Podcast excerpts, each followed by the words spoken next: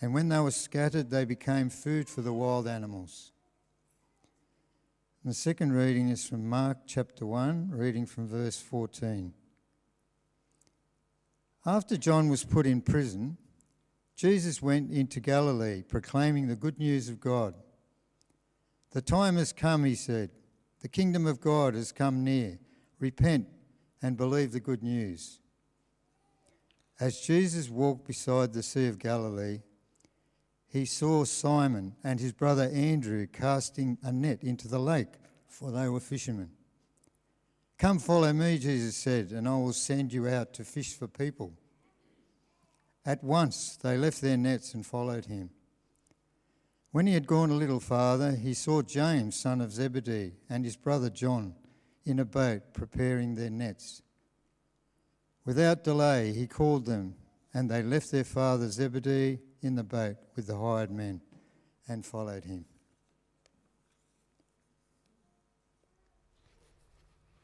Thank you, John. Hello, everybody. You know, I'm sure you realize whenever you enter into most families or groups of people, they all have their unique way of celebrating Christmas. And it was no different when I came here to Fig Tree Anglican five years ago. Uh, the ministry team here has a way that we seem to just celebrate Christmas every year with a Christmas party, and it always seems to start with a bus trip. Well, in my experience, it always starts with a bus trip. And about two years ago, the responsibility of driving the bus became mine. Now, I gotta say to you, eh, the first time, and each time I do this, I sort of get in the seat of the bus and I look, everyone got their seatbelts on, and I look back and I think, don't mess this up, Dirks. Uh, you, you could really mess the church up for a little while because uh, everyone's on the bus. And so I kind of take that responsibility and I think, don't mess it up. Now, the question I've got for you is a somewhat rhetorical question for your reflection, not for calling out answers because we wouldn't want to embarrass anybody. But let's just say I should mess up this year and we all die in a fiery bus crash. And I can see Steve Abbott and Steve Dinning. So, guys, you might have a few funerals to run that week, but we know we're in good hands with you. But imagining that happens and we don't come back, what would you miss? what would you miss of the ministry team, of the pastors of this church? Now, you can reflect and think about that, uh, what you'd miss, not so much what you wouldn't miss. Just warning. Um, but I give you that because as this passage opens, it's not so much a case of God thinking about what he misses, but God being very clear about what is missing from those he has entrusted with the leadership of Israel. Uh, Ezekiel 34, verses 2 to 5 as uh, John read for us, are a pronouncement of woe from God as he talks about what is missing from those who are meant to be shepherding Israel. And uh, he says a number of things, and at this point, I'm really grateful to uh, one of our Sydney bishops, Michael Stead, who wrote a paper called Three Shepherds, an essay called Three Shepherds. And what he does is, from this reading, he's able to highlight three categories in particular that are being missed. So let me share those with you. The first is they don't feed and they don't protect.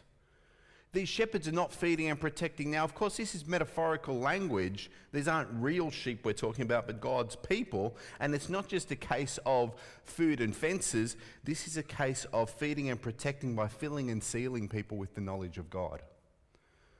At other times in Ezekiel, God will say, Oh, these prophets who tell my people comfort, comfort. But no, it's not comfort time right now. You should be warning them. You're actually telling them false truths. Tell them the truth. Tell them what I've told you to tell them. Fill them with the knowledge of me and seal them with the knowledge of me. Protect them from those false ideas that are coming in from the nations. Teach them well.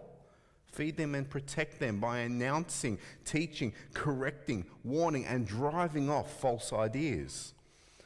And I want you, shepherds, to be praying for them. This is how you protect them. Pray for the people and pray with the people that their hearts might be aligned together with the heart of God. So seal them and protect them in prayer. The first thing God says is you don't feed and protect. You're not praying and you're not speaking my word. The next thing he says is there's a problem with caring and seeking. Now, here God is speaking about not actually investing in the care, the physical, emotional, and tangible needs of God's people. You're neglecting them, and they're suffering. You're not practically caring for them. God's saying to the shepherds, I want you to be my hands and feet, looking after my people, and you're neglecting it. You're not caring. But God also says you're not seeking as shepherds. And there's two kinds of seeking that God highlights in this. He says, You're not seeking after those who have strayed, those who have been in the fold and have strayed out and need to be, hey, hey, hey, hey, come back. You, you, you're not with us. You've strayed from how God wants us to be together. You, you, are not seeking them. But God also says to the shepherds, Whoa, guys, you're not seeking the lost. You don't seem to have a heart to see these lost sheep reconciled to their God, brought to Him, and incorporated into His flock and into His care. So God says, You don't feed and protect, you don't care and seek.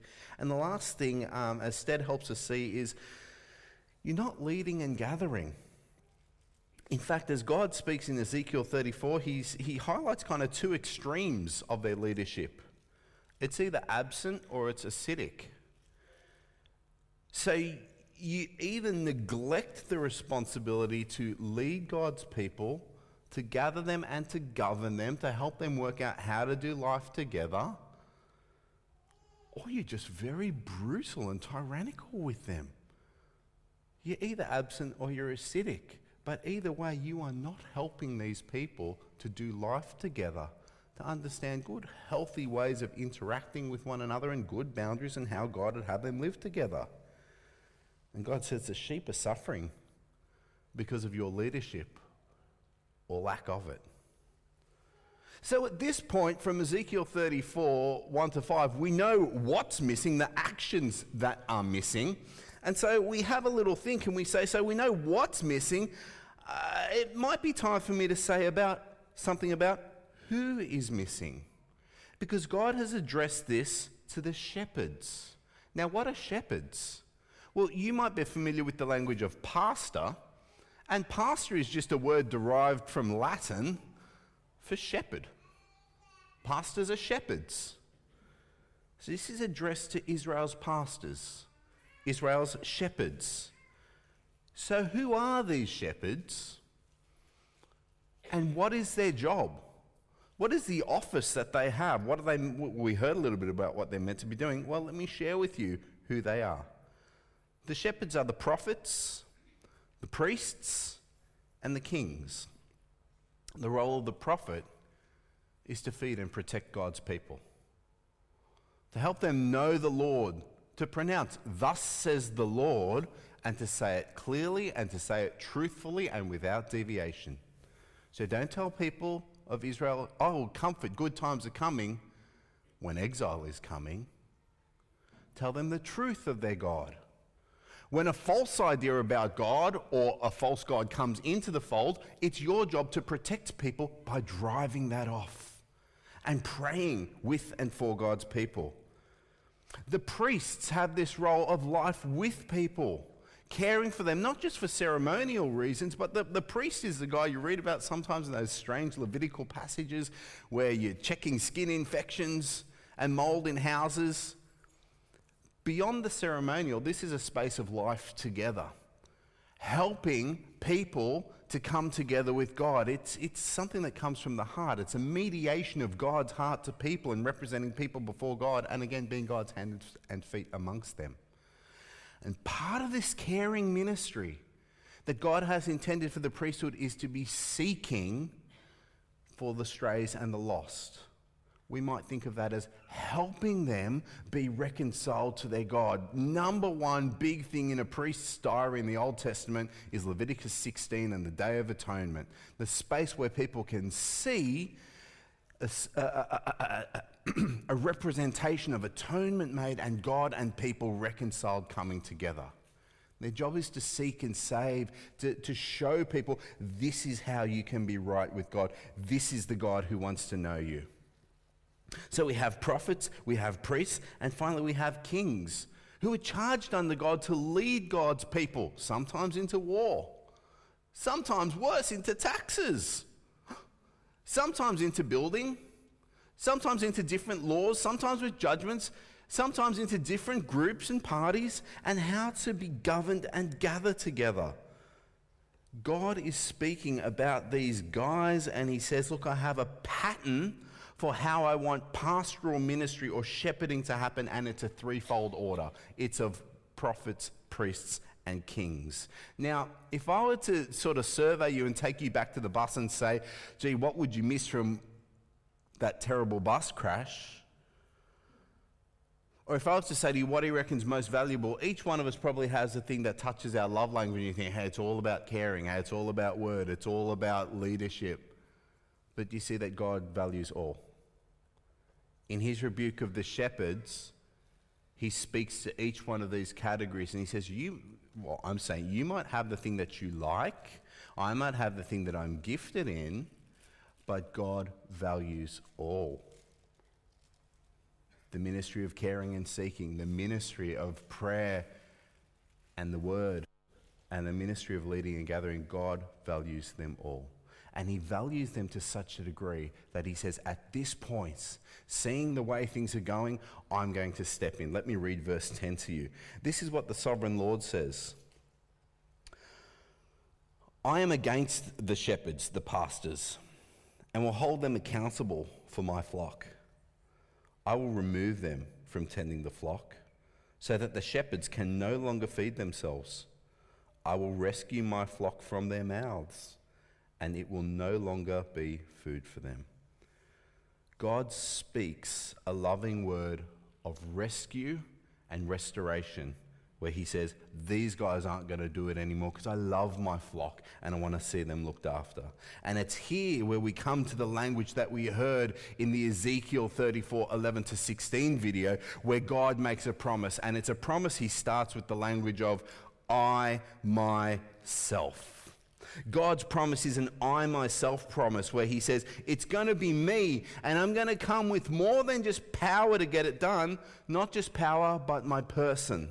Not just the results, but a relationship. And I'm not just coming to save the skin of the sheep, I'm coming with skin in the game. The I myself promise that God makes in Ezekiel is an incarnate promise. And this is the miracle of Christmas that God promises that He Himself will come and Christmas shows us just how profound that promise is that He Himself will come in the flesh to be the shepherd, to be the one who will lead His people. I myself will be the preach, will be the priest who will search and seek for the lost, who will care for them. I myself will be the one who will be the king who will bring them out of their gatherings and into my gathering and show them how to live as my people. I myself will be the prophet who will tend them. I will feed them. I will protect them. I will show them what is true of me and what is false of me. Amazingly, I myself will be the one who will pray for them and with them. Do you see that this I myself is the Christmas miracle that is Jesus? Jesus is the I, I myself. Jesus is the shepherd who has come to shepherd God's people. Jesus is the I myself who will search for the lost. Jesus is the I myself who brings and leads and governs God's people. Jesus is the I myself who feeds and protects God's people with his word and with his prayers. Our intercessor. And so, as we come to Mark's gospel, Mark gives us this snapshot of the very opening part of Jesus' public ministry. And so we look to see how's Jesus going to start? You know, they say your first 90 days and all that sort of thing. Well, here's day one. Jesus, what you going to do? And you'll see, as I will show you, that Jesus from the very beginning will show himself as the shepherd pastor, the one who is prophet, priest, and king. Here comes Jesus after John had been put in prison. Who was John? He was the one who baptized, but more than a baptizer, he was a prophet. So John's prophetic ministry ends, he's put in prison, and Jesus comes on the scene. He is the prophet of the day. What does this prophet Jesus do? Well, the prophet Jesus comes and he announces, he speaks, Thus says the Lord from Jesus. Jesus announces the kingdom of God is near and he announces this as good news, which we like to call the gospel. What a prophet he is. He comes and he announces God's good news of God's kingdom coming, and he calls for what all good prophets do call for repentance. He says, Hear God's word that his kingdom is coming, God's people under God's rule in God's place. So repent, turn around from the way you have been going and trusting whatever you're trusting. Turn around and come and trust in this.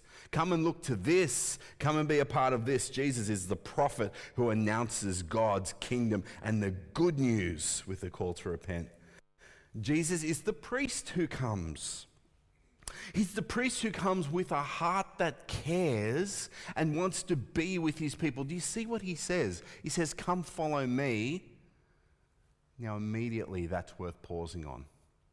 I've shared with you before, it grieves my heart from time to time I will speak with young people about a friend who has fallen away.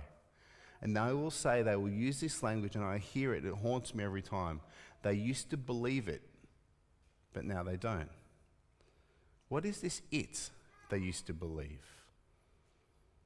You see, Jesus doesn't say, Come learn my philosophy, come adopt my worldview. He says, Come follow me. This isn't about believing it.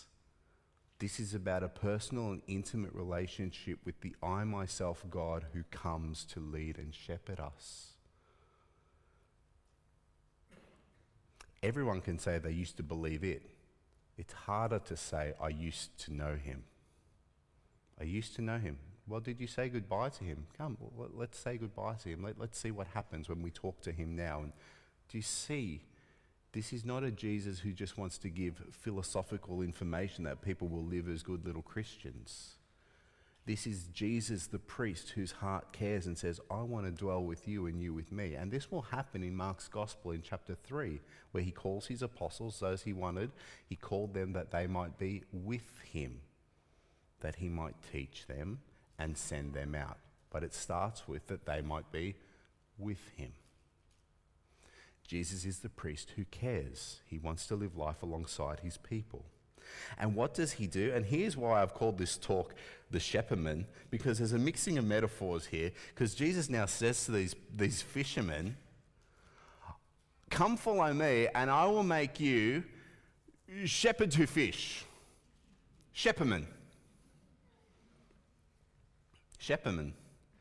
He says, Come follow me, and I'll make you like me, a priest like me. You're going to fish for others. Why is Jesus even on this walk? Just because he likes walking by the lake? He's out seeking and searching. And he says to these guys, I'm going to send you to also be like fishermen. You're going to seek and search and save the lost. I'm going to give you the same priestly heart that is in me. That's what discipleship is cultivating the heart that's in you in another one. And that's what Jesus, the priest, is going to do. And you might say, well, the next bit seems quite similar because that was Simon and Andrew, and now he sees James and John. Same deal, isn't it? No, a slightly different deal. Because in this one, we uh, see Jesus saying, Come follow me, and I'm going to make you fishers. He tells them what they're going to be doing. The emphasis in this next group of brothers, James and John, is what, is what they were doing. You see, they, Jesus comes to them in the same way and says, Come follow me. And they left their father Zebedee in the boat with the hired men and followed Jesus.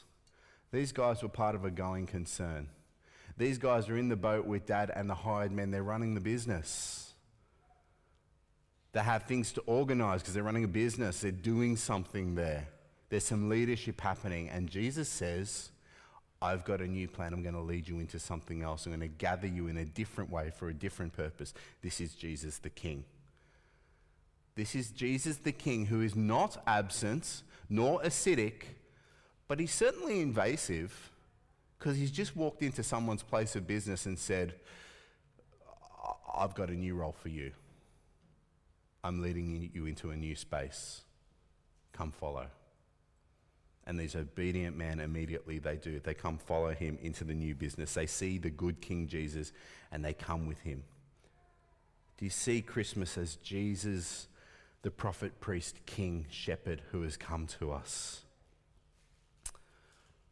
So let me take you back to that fiery bus, bus crash.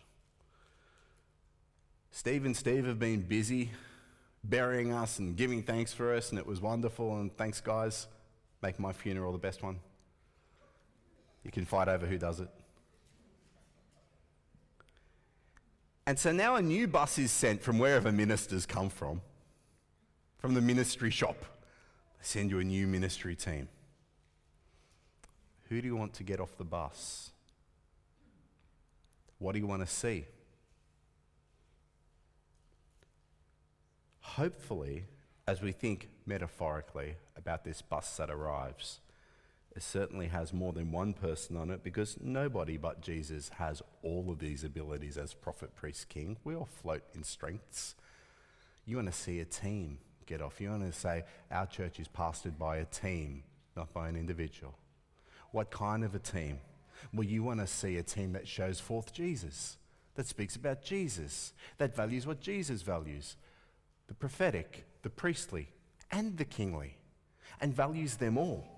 What do you want to see get off the bus? Well, you want to say, well, this bus is really big. It's not just space for those who are in vocational ministry. In fact, oh, look, all the life group leaders are on it as well, and all the kids' ministry team are on it as well, and the youth leaders are on it as well, and the band's on it, there's shepherds galore. Well, hey, those shepherds look like sheep because that's what God's calling us all to to be little sheep who put on shepherds' outfits from time to time and pastor one another in different roles and in different ways but who certainly serve alongside one another.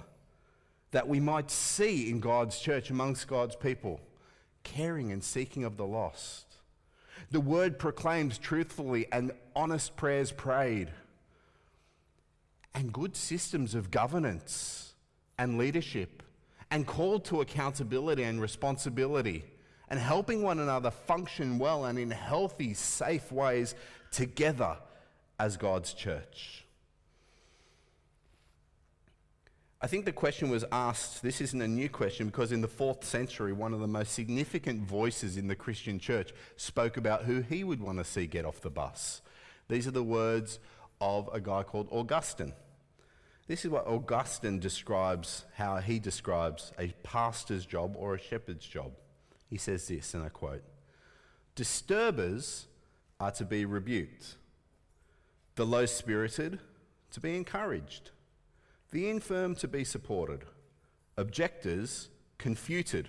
I had to Google that one, it means proved wrong. The treacherous guarded against, the unskilled taught, the lazy aroused, the contentious restrained, the haughty repressed, litigants pacified, the poor relieved, the oppressed liberated, the good approved, the evil born with, and all are to be loved. I think once again, church history shows Augustine is hitting the nail on the head as he honours God's shape of prophet, priest, and king. Over the next weeks of Advent, we have an opportunity together to explore and see a bigger picture of our Jesus, the one who is prophet, priest, and king we have an opportunity together, and I'll leave some questions with you to think hey, what do I value? What do I want to see get off the bus? What should I value? What does God want to see get off the bus? Where have we missed some stuff? And who got hurt because of it? Where do we have to grow as kings? Where do we have to grow as priests or prophets? Where do we need to encourage this one another ministry? And empower one another and step forward. To be responsible where we need to be responsible, to be equipped where we need to be equipped, to be submissive where we need to be submissive. How can we have this wonderful threefold pattern that God has designed? Well, perhaps it's when we all work together as God has equipped us. But certainly in these next few weeks, what we will celebrate that Christmas. Christmas is the arrival of the prophet priest, king shepherd. His name is Jesus, and he pastors his people and his church holistically. My prayer is that we will see him in his fullness over this time. Let's pray together.